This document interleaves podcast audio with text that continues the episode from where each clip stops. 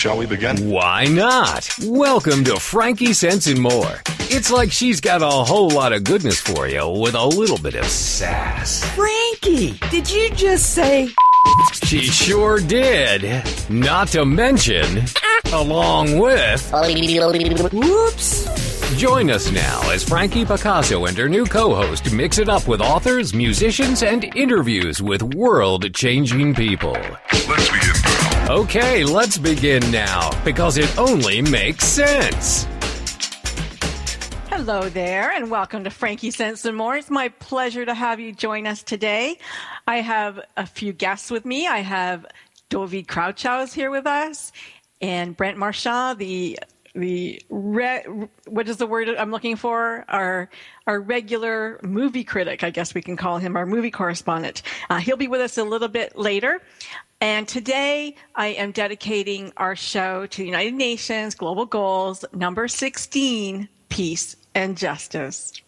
So Dovid Kraft, Krafchow is a UD mystic, a Jewish bohemian, author, tarot instructor, reader, and reader, I should say. He's a radio show host and a media personality.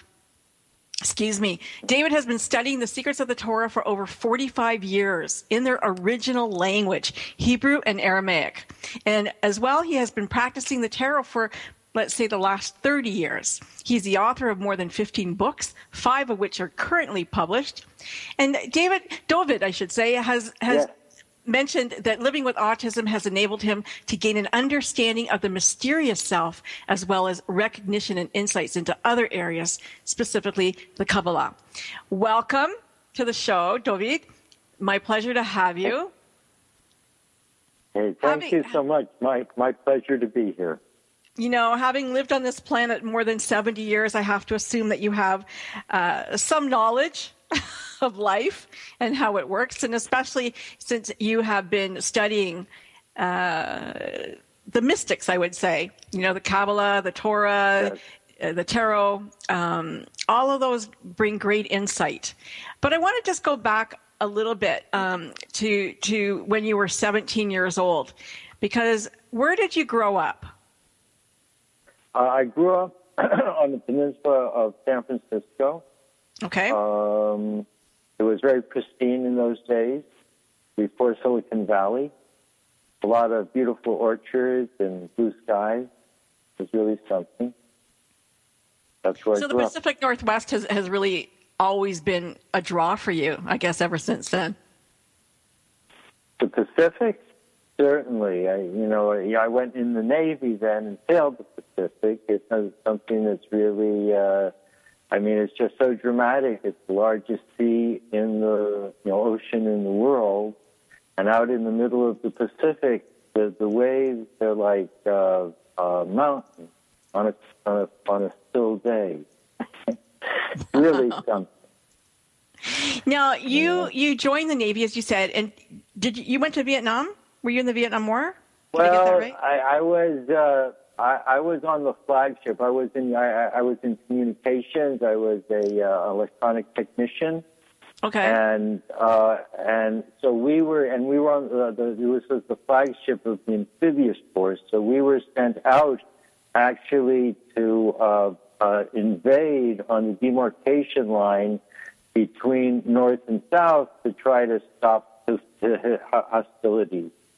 And 24 hours before the invasion, uh, we got a message from the Pentagon, which in those days, I think they had to like bounce it off the moon, uh, saying that we should forget about the invasion, take everyone to Saigon, and they had decided to fight a conventional war, which everyone knew we could not win. So, and for a year before I got out, I was one of the last people to get out before they, you know, before no one got out. That uh, you know we were taking people there. You know, a lot of just young, scared guys who, uh, you know, many of them just never returned. And you know, it was really, uh, you know, we were all very patriotic in those days. We'd grown up uh, patriotic. And uh, and those of us who saw this from either America or from Vietnam knew that uh, patriotism was over. so how old were you when you left? How old were you when you got out? 21. I, I went into what was called the, the kiddie cruise. If you went in while you're 17, you got out the day before you're 21, which was 1965. And I, you know, I went back to San Francisco, and, and LSD was still uh, legal at that point. I kind of went from one world to another. Right, pretty crazy.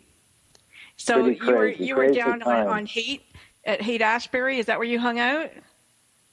I didn't. I was a hitchhiker. Um, I, I I'd grown up in San Francisco in the Bay, you know, on, on the peninsula.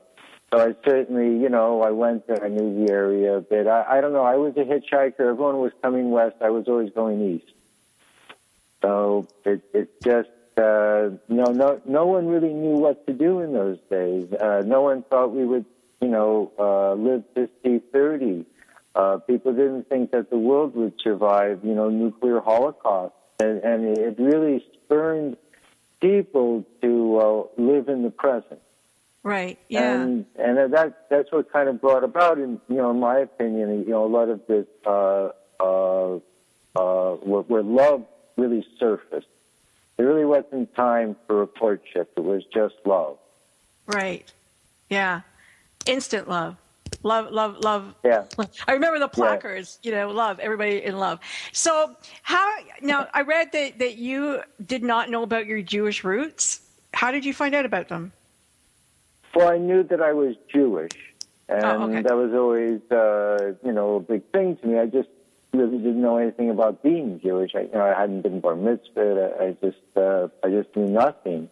So, your mother was Jewish uh, and your father, or did you, they Yeah, just, both both parents were Jewish, but you know, um, I think particularly my father uh, was very affected by the Holocaust, right? and having he was in the war, but then got injured, and they found out he had, uh, you know, he had uh, a, a medical problem, and he had to leave the army. And I think having to watch the Holocaust from America and not until he couldn't do anything about it, I think really uh, did something to him. That whole generation, I mean, they, they these were just, uh, you know, they were very violent people. The people who went, people who watched it, uh, Right. you know, a, a lot of violence. You know, it, it, there was just a residue of violence in America after that. I think we all grew up with uh, in the '50s, and it was kind of this, you know, you know, beneath the placidity, placidity of the of the '50s, there was this underground sort of uh, volcano happening, and uh, and I think the children, you know, those of us of the '60s, that we, uh, you know, we opted for love. We, you know, we saw enough war already, you know, Right. and uh, you know, all grew up with the, you know, you go to the movies as a kid, they always showed you the atomic bomb like it was something to be proud of, you know, and it was. eh? Uh, yeah, I think people really, you know, really felt still feel, I mean, extremely manipulated and that no one, particularly in the 60s, you just, there weren't any rules. There weren't any elders. There, there, you know, all there was was the future, which didn't seem, you know, you know, very, uh, didn't seem to extend very far. So, at 26, you began to study the Torah. And for five years, Yeah. you did that among the ultra Orthodox Hasidim. And, and that's when you wrote your first book. So, when was it that you, you began looking at the, at the uh, tarot cards as well? Well, uh, Before or um, after yeah, it's interesting. You know, I, I actually hitchhiked down to Brooklyn and find myself in the middle of this uh, thing, and they threw me out, which uh, somehow was assigned to me. I should say, and. Uh, Such a rebel. and, and and I did, and I and I just really uh, fought through it, and I'm glad that I did because I really wanted to see this thing at its essence as much as I could, and I, and I really saw things, you know, before they became um, maybe more popular, and I really uh, so. Uh, but it wasn't for gee, uh, 20 years later that I was uh, in a bookstore. Or, you know, I was living in you know New York at the time, and I picked up a book of tarot, and it kept saying Kabbalah, Kabbalah all through the tarot book. And so I went out and got a, a deck of uh, tarot, which they had uh, had there, the Rider Waite deck. And I went home. I spread it out on the on the uh, floor, and uh, the 78 cards, and I could see what was Kabbalistic about it. And I could understand this language. It was absolutely clear to me. And Oh, so I did a reading for myself, and the reading I did for myself really uh, just blew me away because it just said exactly what was going on in my life. And I kind of realized I was 50 years old at that time, and I realized, wow, I, you know, I have, uh, I found my thing. You know, like everyone kind of has a thing, and they, they, you know, they hope to find it in their life. You know, you see in the 60s, people could play guitar, sing, or you know, do tai chi, and you know, people have these things that's just kind of a natural thing for them.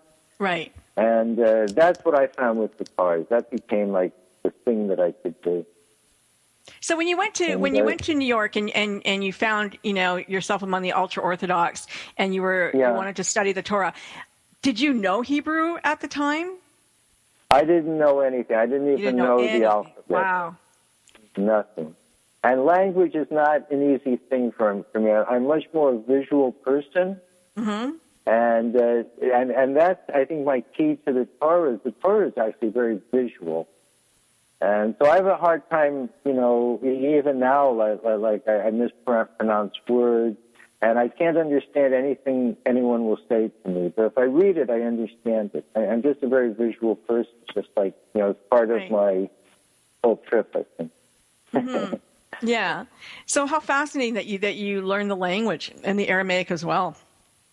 You know, it's, Well, it's you, you really like- have to. You know, i- i- if you don't, uh, and the books are just locked away from you. You know, if you're relying on translations, I mean, you just never, you know, you just never have. You know, it's like uh, reading a book about love and not being in love. So it was like you, you stayed in like a yeshiva. Is that what it was like? You went to school every day for five years. Well, I I, I did uh, for the first year, and and then I left and and and, and went off and uh, started driving a truck and uh, and just kept studying my own. I felt in one year I had the basic building blocks I knew uh, that, that I needed, and after that it was just a matter, you know, of just reading. And, and then you went to northern at it. Israel for ten years. And I, I I lived in uh, northern Israel for 10 years. That's certainly where I did the majority of my study. well, we're going to a break, and we'll be right back. All right. We Pay the bills. It's the Fitness Minute with fitness expert Annette Hammond. To lose weight, we know that each day we need to burn more calories than we take in through eating, and exercise burns more calories. According to Discovery Health, a 150 pound person will burn about 60 calories while taking a one hour nap. One hour of sitting and watching television burns about the same. But if that 150 pound person takes a one hour brisk walk, then say goodbye to more than 250 calories. Cardio exercise like running, biking, swimming, and brisk walking are the best modes of exercise to burn the highest amount of calories and will get the endorphins flowing in your body. Those feel good neurotransmitters boost your mood naturally. So use exercise to burn calories, lose weight, and to feel good. I'm Annette Hammond. To hear other fitness and weight loss tips, visit our website at AnnetteHammond.com. This is the TogiNet Radio Network, radio with a cutting edge. It's words you never heard. Have you ever found yourself in an airplane seated next to a nonstop talker that you really don't have anything at all in common with?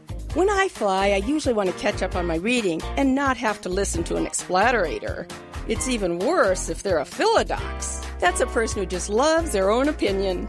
Well, now a Facebook app lets you choose your own seatmate before you fly. According to an article in USA Today, social media startups are bringing together compatible flyers before they take their seats. That's good news for people lovers, otherwise known as philodemics.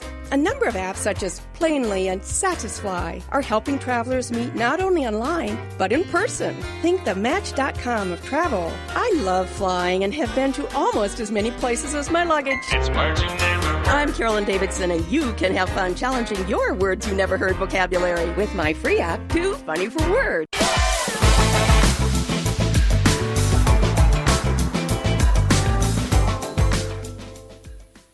And we're back. You're listening to Frankie Sense and More. I am your host, Frankie Picasso, and my guest today is David Krafchow, and and and I, I apologize for going into that last break un, unexplained, unannounced. I was just so interested in what what David was saying that uh, time ran away with me that time. So we're back, and we were talking about how he's how he moved to Israel for ten years, and and he studied, and before he coming back to America. So tell us what it was like living in Israel. Were you on a were you on a kibbutz, or did you live in a city? Uh, well, there, there, there are four ancient cities in Israel that correspond to the four elements.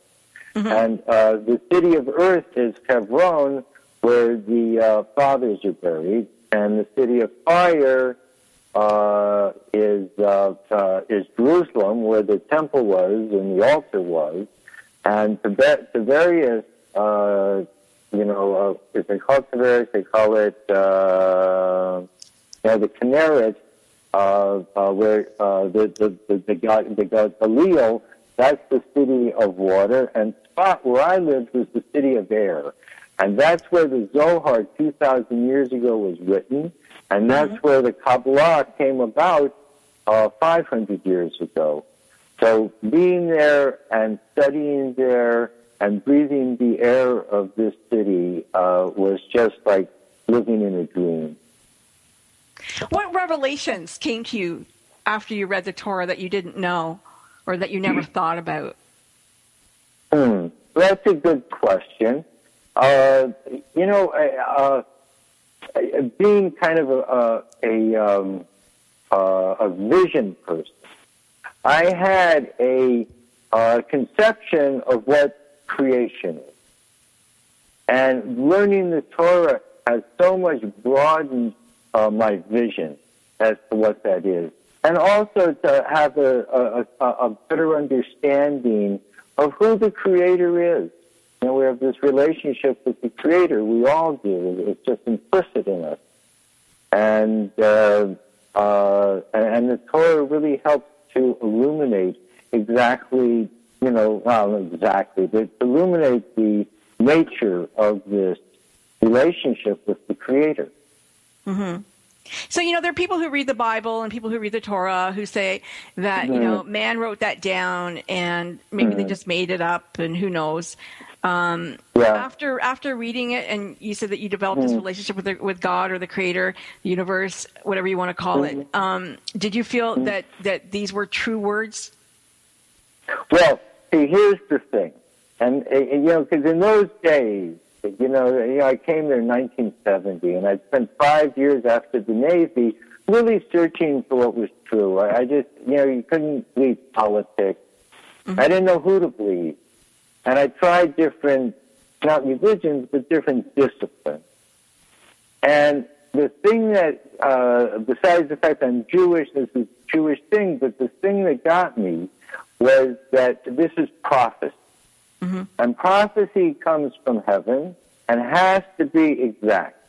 And like in the Torah, like if one letter in the Torah, the Torah that they read, you know, uh, weekly, if there's one letter in the Torah, there's 600,000 letters, and if one of them is, has even a crack in it, the entire thing is no good. You have to read from something else. Because this is prophecy. And as far as I know, only the Jewish people and the Muslim people have uh, which is the Torah and the Quran. and both of us uh, go to tremendous ends to keep the uh, uh, the text precisely uh, the way it is. And therefore, you, you know, for me, I had to, I could say, okay, this this says it's true, now prove it. And I could ask all my questions to it. And it draws you in, and it always shows you, like, from a different perspective. And through this process, you start getting a bigger understanding of creation and the Creator. And uh, and see other books, including the Bible. These are not prophecy. They don't claim to be prophecy, and so these are written by people. And uh, and much of this stuff cannot be believed at all. You know, a particular, you know, and uh, but prophecy, even though we don't understand it initially, but the fact that we're dealing with something that uh, that came out of heaven, that that's what makes it profound. So, what should we know about the prophecy that's coming up? Is there a prophecy coming up for us? I think you mentioned something about, um, Mm. you know, the 6,000 year Hebrew calendar turns 5,777, and you said it's a monumental thing for us. Yes, It- a monumental time. Absolutely. You, you see that um, uh, the the story of creation happening in six days. It, it, and if one reads the text uh, carefully, they'll see the only thing that was created was the human being. Everything else existed beforehand. So, you know, there was no creation of the elements. The elements were already there. And it says in the Kabbalah, in the in the Midrash, how God played with creation uh, uh, for two thousand years before creating, and those two thousand years can be, you know, they're, they're really a quarter of a million years. Mm-hmm. And then that moment of creation uh, of the human being was the beginning of the 6,000 year Hebrew calendar. And in the year 666, which uh, uh, uh, of that calendar, uh, Hanoch, who was taken to be Metatron, the angel of the earth, is given all of the uh, uh, secrets of time. And that's when the Mayan calendar begins. And the Mayan calendar is delivered to the Mayan people during the time of Muhammad. And it, in my mind, I think the famous uh, uh, night journey he takes on his horse uh, landed him in Mexico. Because prophets are prophets for the whole world. And they say that a god came from the sky riding on a feathered serpent because there weren't any horses in the Americas at that time. They had never seen a horse. Mm-hmm. So we see all these things tied together, and the Mayan calendar ends, ended at 2012 when we were uh, directly uh, uh, facing the center of the galaxy. So we understand that 666 has to do with sexuality, and this was the conception, and 2012 is like the dilation, and now we're into the, uh, the, the process of pushing this new birth out. And seven, because the six, uh, uh, uh, the six is male. This is space, the six directions of space. And it's played out in each thousand years. Each thousand years is a culmination around 666.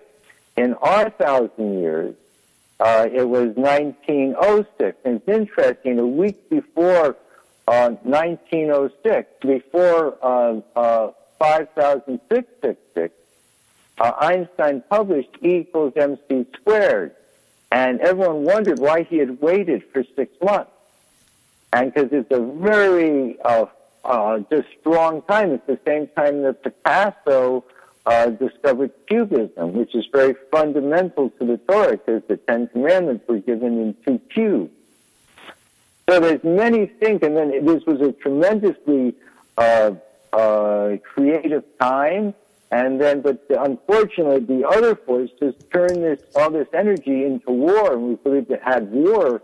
Uh, you know, since uh, you know about the last hundred years, Mm-hmm. and it was actually prophesied. Uh, I don't know. You can't say prophesied. It was predicted about. I think it was uh, maybe uh, 800 years ago, 1,000 years. I don't remember. There's something called Yehudi mystic. He said in this year of 5,777, because he lived in 4,777, that that that would be like you know a, a great opening uh, for the world because six is male and seven, uh, which is space, and seven is time, which is woman. So we're moving into a thousand years of woman. That's what happens after the six days. There's the thousand. There's the day of rest. That each day is a thousand years. So we're moving into a thousand uh, years of woman, and the seven seven seven is indicative of this because it's three times seven plus it makes twenty one, which is the uh, uh, you know in Hebrew every letter has a number attached to it. So the futuristic name of God, Ehyeh, equals twenty one. The, the God equals 21? Yeah. he- The name, the name, the name Ehyeh, and there, there's a name we know that will be used for God in the future. It's not used now. It's, Right. it's Ehyeh, and that equals 21. So 777 equals 21. That, and also in that year, uh, like a like a year from now, uh, there will be uh, a total eclipse uh, going right across America. So you're Right the that because it's the year of the woman that, that this is the year that, that Hillary becomes president? I wouldn't say that. No, no. I, I would much prefer that Bernie becomes president. That's Uh, you know, I mean, woman is not about physical woman, okay. right? It's about woman is about building. all the things that women uh, represent. Okay, I get You know, kind, you know, the kindness, the compassion, uh, the completion. The intero, the, the ten, which is always completion. This is woman. It's Uh-huh. called Malchut, and these things are are also borne out in our solar system from the sun to Pluto. That each of the ten orbs represents uh, a a point on the tree of life, and it, it's so exact that only only the Creator could have done. So interesting. Um, when we come, Yeah. we're going to go to a break very soon. But when we come back, um, actually, you know what? Before we go to this break, why don't you tell us uh, uh, what, for those who don't know, what the Kabbalah is? Hmm. Well, uh, uh, the the, uh, the Kabbalah, the Kabbalah was that it is mentioned all through many of the books, and it means to receive. There's certain uh, secrets people have received, and uh, you, you don't learn them out of a book. You just receive them, and when when they're spoken, people go, "Oh, you know, that is part of the received message." We all recognize that. That mm-hmm. someone brings it to light.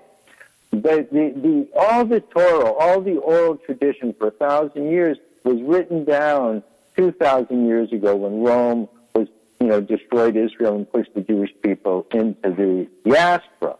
And they wrote everything down. One of the things that was written down was the Zohar. But it wasn't, uh, and this was the highest I'm level. going to have to stop the- you there. the- We're going to come back and you're going to finish that. But we are going to go to All a right. break. You are listening to Frankie Sense and More. My guest today is David Krafchow. And when we come back, we are going to speak more to him. And also, Brent Marchand is going to join us in the conversation. Frankie Sense and more. We'll be right back after we pay the bills. It's words first official 4th of July party was held at the White House in 1801. But did you know that countries other than the U.S. celebrate American Independence Day or July 4th? Denmark, Italy, Portugal, and England all have 4th of July parties. In fact, the British celebrate their independence with bungers and fizz gigs, otherwise known as firecrackers, just like in America. Squib is slang for an electric match used in pyrotechnics. Our dog celebrates July 4th every year the same way by cowering under the bed. Many European celebrations take place, of course, at American military bases. I'd like to send a special thanks to all our armed forces stationed around the world for everything you do to provide freedom and independence to America. It's words you never heard. I'm Carolyn Davidson, and you can have fun challenging your words you never heard vocabulary with my free app, Too Funny for Words. It's the Fitness Minute with fitness expert Annette Hammond. Sodium intake can be problematic because most Americans have way too much. The recommended sodium intake is 2,300 milligrams a day, but the average intake in the U.S. is 3,400 milligrams a day. Sodium attracts fluid, and too much leads to hypertension, which raises your chances of having a stroke, heart failure or heart attack, and kidney disease. Table salt is definitely a culprit of high sodium intake, but there are other seemingly unseen ways to take sodium in. Sports drinks, energy drinks, and sodas all have high sodium levels. Macaroni and cheese, seasoned rice, and other boxed meals contain high amounts of sodium, along with processed meats, especially if they have been cured, smoked, or canned. Restaurant food is also a huge offender. Eating fresh food at home is your best defense. I'm Annette Hammond.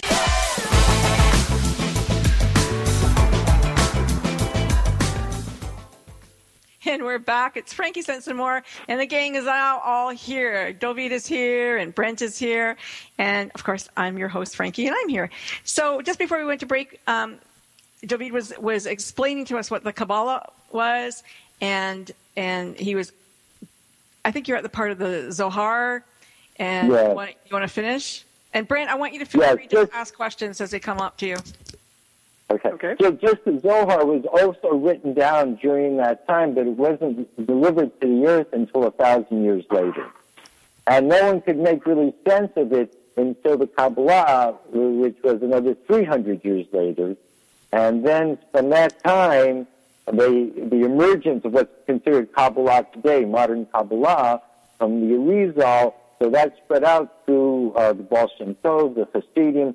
We're now in, let's say, I think we're, uh, we're 10 generations from, from that, that, you know, we're really, uh, it's really, all, the, all, so much of this knowledge is in the world now.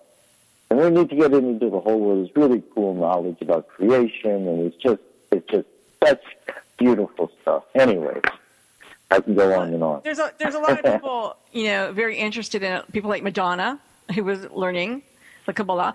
But uh, let's let's talk about your book, Kabbalistic Tarot. And I know that Brent reads Yes. tarot, and I read tarot a little bit. And of course, you teach tarot on um, Udemy. I think. Do you still teach it on Udemy? Yes, yes, actually, yes, I do, actually. Yes, yes, I have a little course there. So the, your Kabbalistic tarot is He- Hebraic wisdom Mm. in in uh, you know in the major and the minor arcanas. So tell us a little bit about how you saw the relationship, or you know, Brent, do you know Yes. anything about the Kabbalah? Uh, a little bit. There, wa- there was an excellent uh, documentary that came out not long ago called Kabbalah Me, which is a story of a, a disenchanted middle-aged man who was trying to find some meaning in his life, and he decided that um, he would take up studying the Kabbalah after the term kept being rec- recommended to him time after time after time. And he went on a full-blown exploration of it um, in his native New York, and then also even going to Israel to study with some of the masters over there and it was a really remarkable um, chronicle of the story that he went through and getting acquainted with it and seeing all of its different aspects in terms of whether you want to um, study it from the standpoint of being a religious concept or just a philosophical concept. Fa- fascinating stuff. Uh huh. Well, I see it more as kind of a mathematical concept, a structure. And I, I, I- see that what the Kabbalah shows us is how the Creator speaks to us through the structure of life. And the basic structure in the Kabbalah is 10. Uh, we, we we're in the sun and the nine planets. Uh, we have 10 fingers, 10 toes. And the body can be described in 10 in three triangles. The triangle of the head, the two hemispheres of the brain and the third eye, the two arms in the body, the two legs in the sex, and then speech. And I saw that that this was uh, depicted in the tarot in each of the four suits, which were the four elements. And it, and the interesting thing was that it starts with the number two and goes to ten, and then it has five court cards in the place of one, which makes a lot of sense kabbalistically because the Kabbalah explains how the soul is very large and comes into the right side of the brain uh, through a line of light. And, and the soul has five sections to it. So, and then the major arcana is 22 cards, which are the 10 zeros, these 10 elements, uh, male and female, each with its essence. So that's what convinced me that, you know, I, I understood the language of the tarot. So so when when you're reading it from a kabbalistic point of view, the tarot, did you make Mm. your own tarot cards then? No, I continue using the Rider Waite, but uh, I understand the tarot as a Kabbalistic language. So if someone were to turn over these cards randomly, it would allow one soul to give them a message. So that's what I do when I read tarot, is I try to help people understand the message that they themselves have uh, turned over. And that's why I don't like to do tarot over the phone. Gotcha. Okay, and so those who, who are maybe afraid of tarot or don't understand what tarot is, Mm. um, let, let's let's talk let's talk about for a moment. I mean, you have the fool's journey, which is oneself, and it's really about your own journey through life. Yes, yes, absolutely. And your journey uh, with the Creator. hmm Is that how you know, read it, that- um, Brent? I, I um, primarily look at tarot cards as being like a sort of um, radio receiver. Uh-huh. You know, when when the person is having the reading done, they put their energy into the cards, and then it gets um, displayed back to them in graphic form. So a lot of people I know who may have been skeptical, thinking, "Oh, they have power to control you" and so forth. I said, personally, I, I don't believe in that. Uh, I believe that really that the only thing they do is they pick up your vibes and tell them back to you in a form that you can see graphically. Interesting. Yeah. Uh, but that that's not so far off from from what I, I uh, uh, from what I do. I just consider it more the soul uh, reflecting back. But uh, I do believe the cards because they are kabbalistic. That if someone does take the cards and and says something that they shouldn't say to someone, like predict the future, or uh, you know just uh, you know a- anything like that. You know, that would be like a curse to a person. So people should be afraid of these cards and shouldn't let just anyone read them. Uh, I would certainly caution people from that. Interesting. Now you you wrote like a gazillion books and only published five. Why is that? Yeah. Well, you know, uh, it's a funny thing. You know, uh, I mean, for a writer, the main thing is to write the book, and you know, it's hard to get stuff published. And I really thought Kabbalistic Tarot would really be an opening to me. And the publisher, Inner Traditions, also thought it'd be an opening into the Jewish world. But then not one Jewish uh, uh, publication would review the book.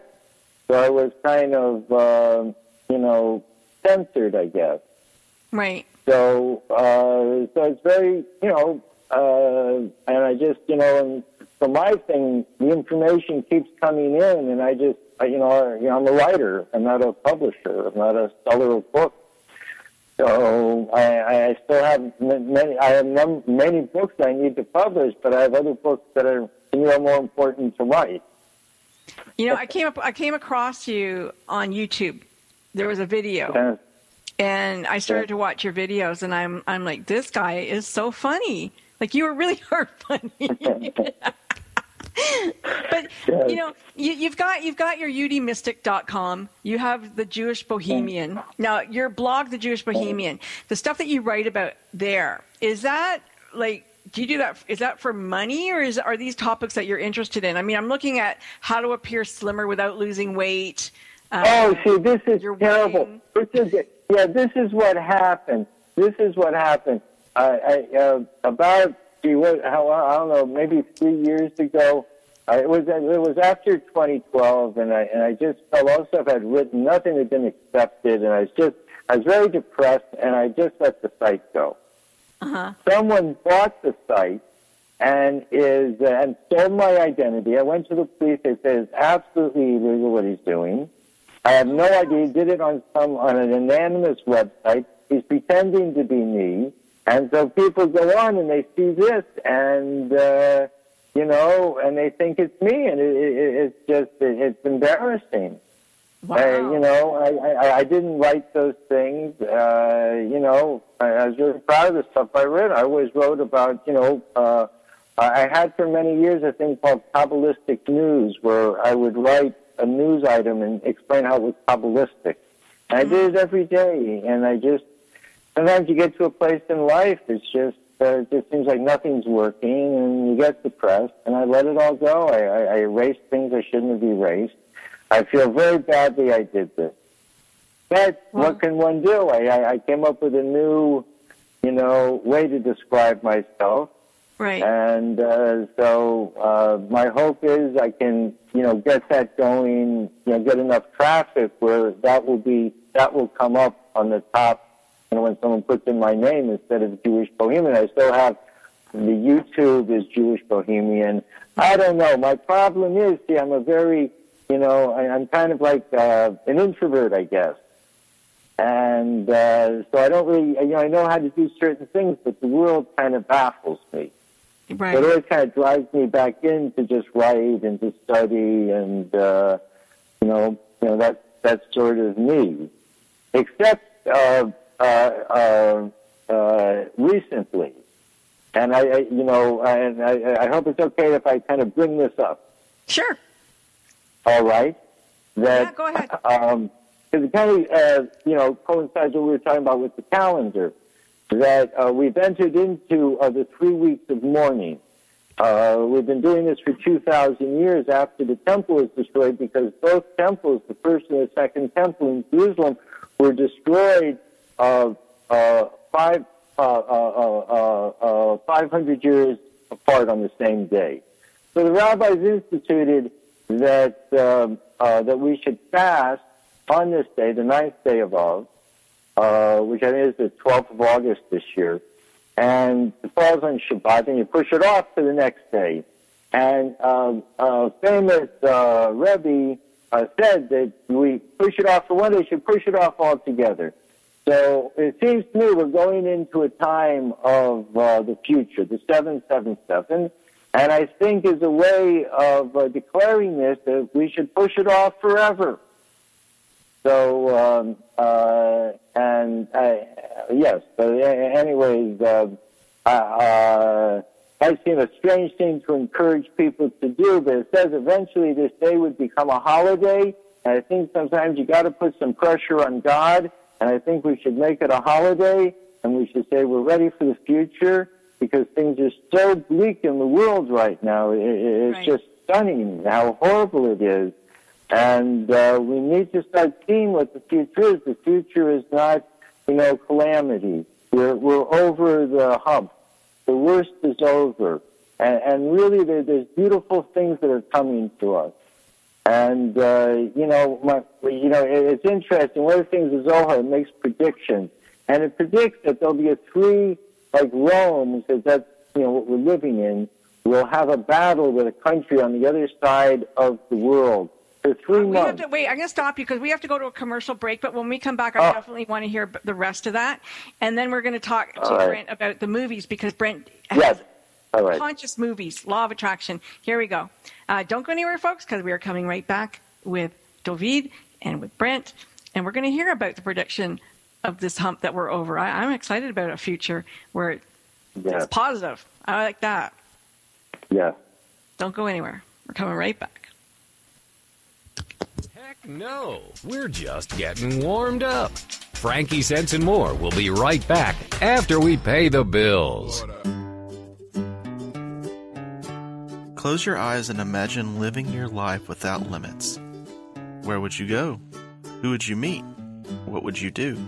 During an Uncover Your Hidden Genius session, you will discover what's keeping you from living your life with purpose, passion, and fulfillment of your potential. You'll get a clear vision of the steps you need to take to uncover your hidden genius so that you can live a life without limits. Sessions can be done over the phone, Skype, or in person. Find out more at www.joycebufordempowers.com or by calling 903 287 0747.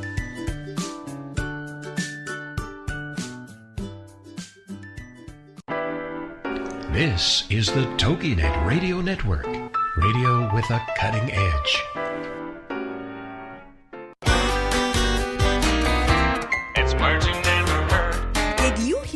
The Gaberlunzie bear caught rummaging through a refrigerator in an apartment in Colorado? The tenant heard noises coming from the kitchen and saw a bear with his head in the fridge, looking for anything it could eat. What's a word for food that's unfit for human consumption? Ma wallop. The tenant locked himself in his bedroom and called for help. What's a word for the fear of bears? Ursophobia. We have lots of bears near our Colorado cabin, and we have been told that pepper spray will keep them away. But the idea that it would keep a 500 pound grizzly bear from attacking seems ridiculous to me. I think I'll try the pepper spray on myself and hope the bear doesn't like spicy foods. It's never. I'm Carolyn Davidson, and you can have fun challenging your words you never heard vocabulary with my free app, Too Funny for Words.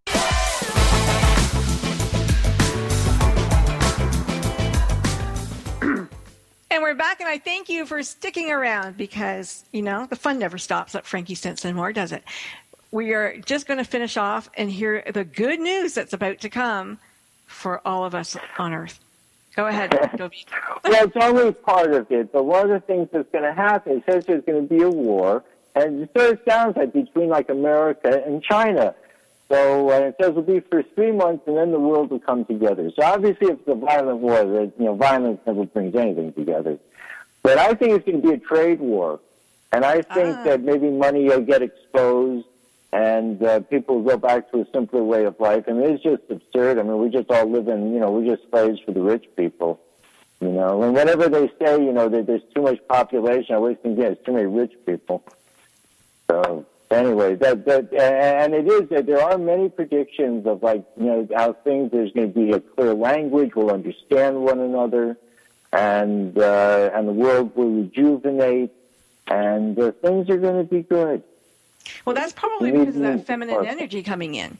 You know, we're much more likely to, to, to want to understand one another than to than to fight one another. Precisely. Nice, Precisely. I like that. Wow. If you want to if you want to know more about David and all of the wonderful predictions and and his writing and the things that that you know are important to him, uh, you know, definitely you, you want them to go to the UD The website. Beauty Mystic, everything. UDMystic.com. Go to udmystic.com and uh, or go onto YouTube and, and watch some of his videos. They're they're fabulous. They're really good. Well, Brent, as I promised, Brent is with us, and he is going to talk about a couple movies that are just coming out or just come out. Uh, one being Life Animated. And I want to tell you, Brent, that I was um, approached by the, the folks who, who produced that movie and asked to be on the show. And so I, I do think that um, Owen's mom, Cornelia, is going to come on the show in the next little bit. Excellent. So I'm kind of excited about that. And they sent me the movie, and I loved it. Loved it. It's Don't a love it. really wonderful movie. Uh, it, it's interesting because uh, before the movie came out, I had seen um, a number of news reports uh, telling the story of Owen Suskind, the, the central um, subject in the movie, who uh, was uh, diagnosed with autism at age three. like our And other guest parent- His parents were really surprised because he had been such a, a vibrant child up to that point, and he suddenly went silent. And they did what they could to try and bring him out of it. And the only thing they found that worked was showing him videos of the Disney animated movies. Now, it turns out he had watched those movies before he had gone silent. They apparently had given him quite a bit of joy, and something in that lingered in him uh, after he was uh, in the throes of autism and it became his mechanism for finding a way to reconnect with the world. He apparently had, had memorized the dialogue from all the pictures and then used the, um, the lines in movies as a filter for understanding the world around him. Really, a, a very inventive way for someone challenged like that to figure out a way to reconnect. And that really unlocked the door for him. It opened up um, all kinds of new possibilities for him to become more socially involved.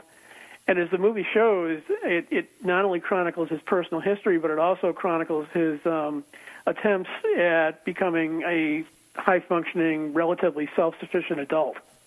And what was thing that interesting he- was that his mom figured it out. She goes, Yes. "He's talking about, you know, a Disney movie. You know, Yes. that's a line from Disney." And they figured out that that was the actual key to unlocking his language and understanding. And the other thing that was interesting was that when he had started to emerge, he was was beginning to do some drawings, and um, his dad looked at the pictures Ron that he drew Suskind. and noticed that there was a connection with all the drawings and the fact that he was drawing all of the sidekick characters from all the movies, yeah.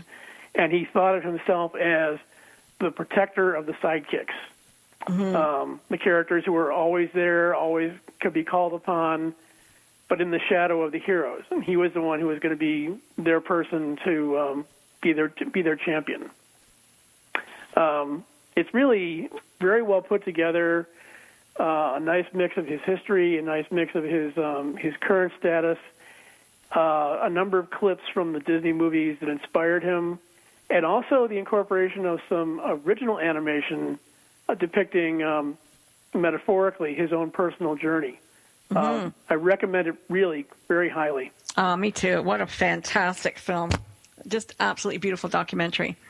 And uh, I loved when he went to France and, and they, you know, uh, the Autistic Society asked him to come and speak and, and, and he, he, you know, beautiful accent, French accent when he spoke Yes. in French. So I'm like, oh my god, how incredible is that? But he had a real talent for the voices. Like he could he could you know really give these characters in Disney um, back.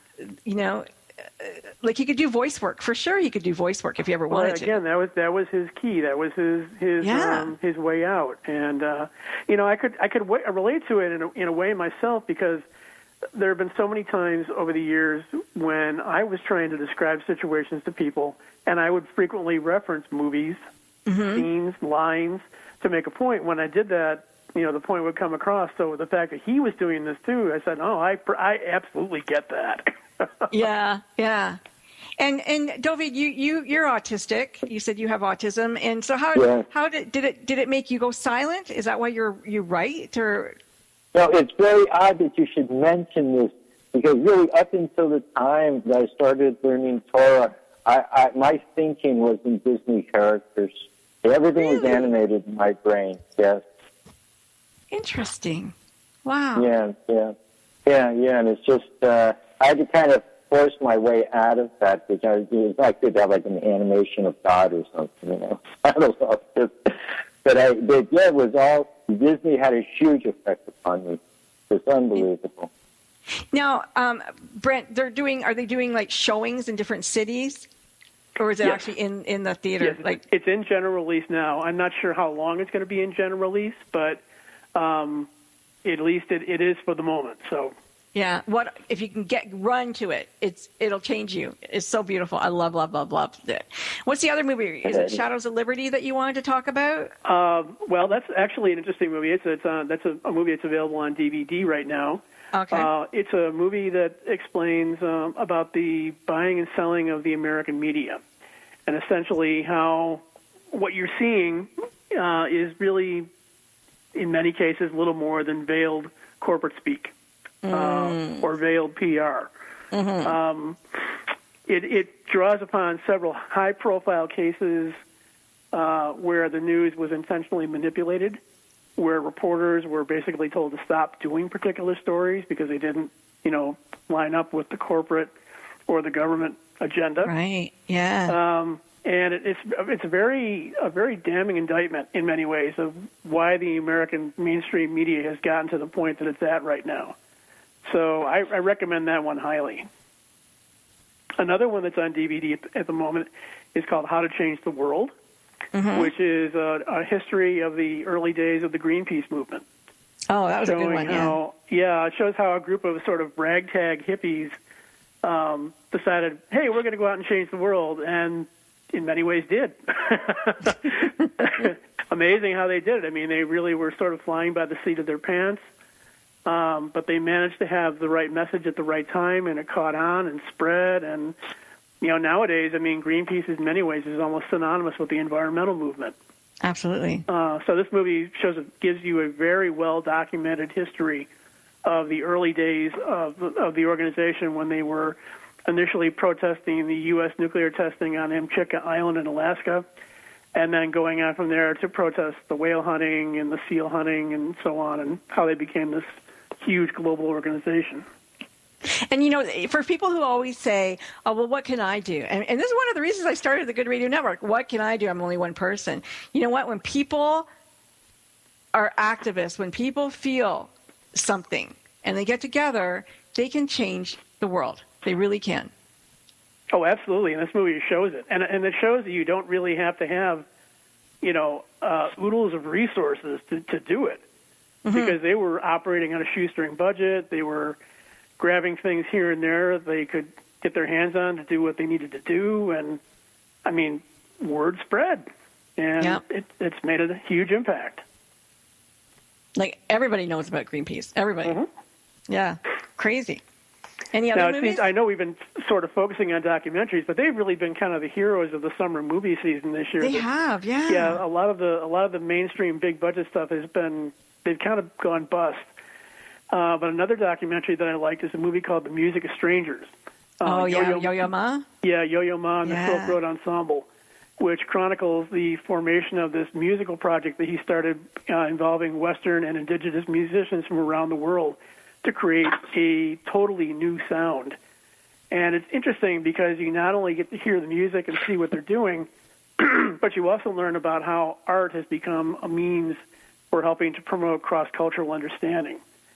And it was uh, specifically uh, important to Yo Yo Ma himself because even though he was a child prodigy, he still felt kind of empty with all the acclaim that he was getting from a very young age. He needed to figure out what to do with his talent to make a difference. And this project did that, and it's uh, it's it's profiled in this film so well, where you hear sounds that you know were just never before conceived of in in terms of the music that's produced. Um, and you also get to meet several of the musicians to see how their involvement with the organ- with the ensemble has uh, affected their lives and how they've been able to give back to their own particular cultures, featuring musicians from Syria, Iran, China, and Spain. Yeah, it's fabulous. It, it, that is like one movie that's like, if you love music and and you love you know just art, that's an art film. You're gonna definitely want to go see that. And the music is it's infectious when you're listening Yeah. to it. I mean, you just it's the kind of because it's so fresh and so vibrant and so different from anything else you've ever heard that you don't want the pieces to end. I know, and that that's what's so exciting is that that you know people always think, oh, it's everything's been done, but it hasn't. No. And how, No. how incredible! Like there's like 26 notes or something, and or not even, and and you know 26 letters in the alphabet, but but just I don't know do re mi fa sol. I don't know how many notes there are, but like 12 notes or something, and and you can create so much, so many different songs and pieces and music, and it all goes together, and it goes to different, so many incredibly complicated ways. It's amazing. Especially when you combine all these different kinds of instrumentation. You know, the indigenous instruments and the Western instruments. I mean, who would have thought of putting them together? But when you did, you know, it's like creating a new type of fusion cuisine. Yeah, yeah. I love like world music, but I especially love it when when things that aren't supposed to go together go together. It's very exciting for me. Kind of like Dovid. There, there, there, there's seven notes. There's seven notes. Seven. Thank you. Yeah. Yeah, like seven, seven, seven. Seven yeah, notes. Yeah. And so many, so much music out in the world, and none of it is repetitious. How incredible is that? Right. Yeah, yeah. Yeah, Yeah. I love that. Uh, we One of the we're out- prophecies- We're out of time, my what- friends. We are out of time. I wish I had more time with you because you guys are great, but we are out of time. Thank you so much, David, Dovid, and, and Brent. Thank you so much for coming, and everybody, thank you for listening today. Thank you, Frankie. Yeah, thank you, Frankie. Bye bye. Bye. Shit, now you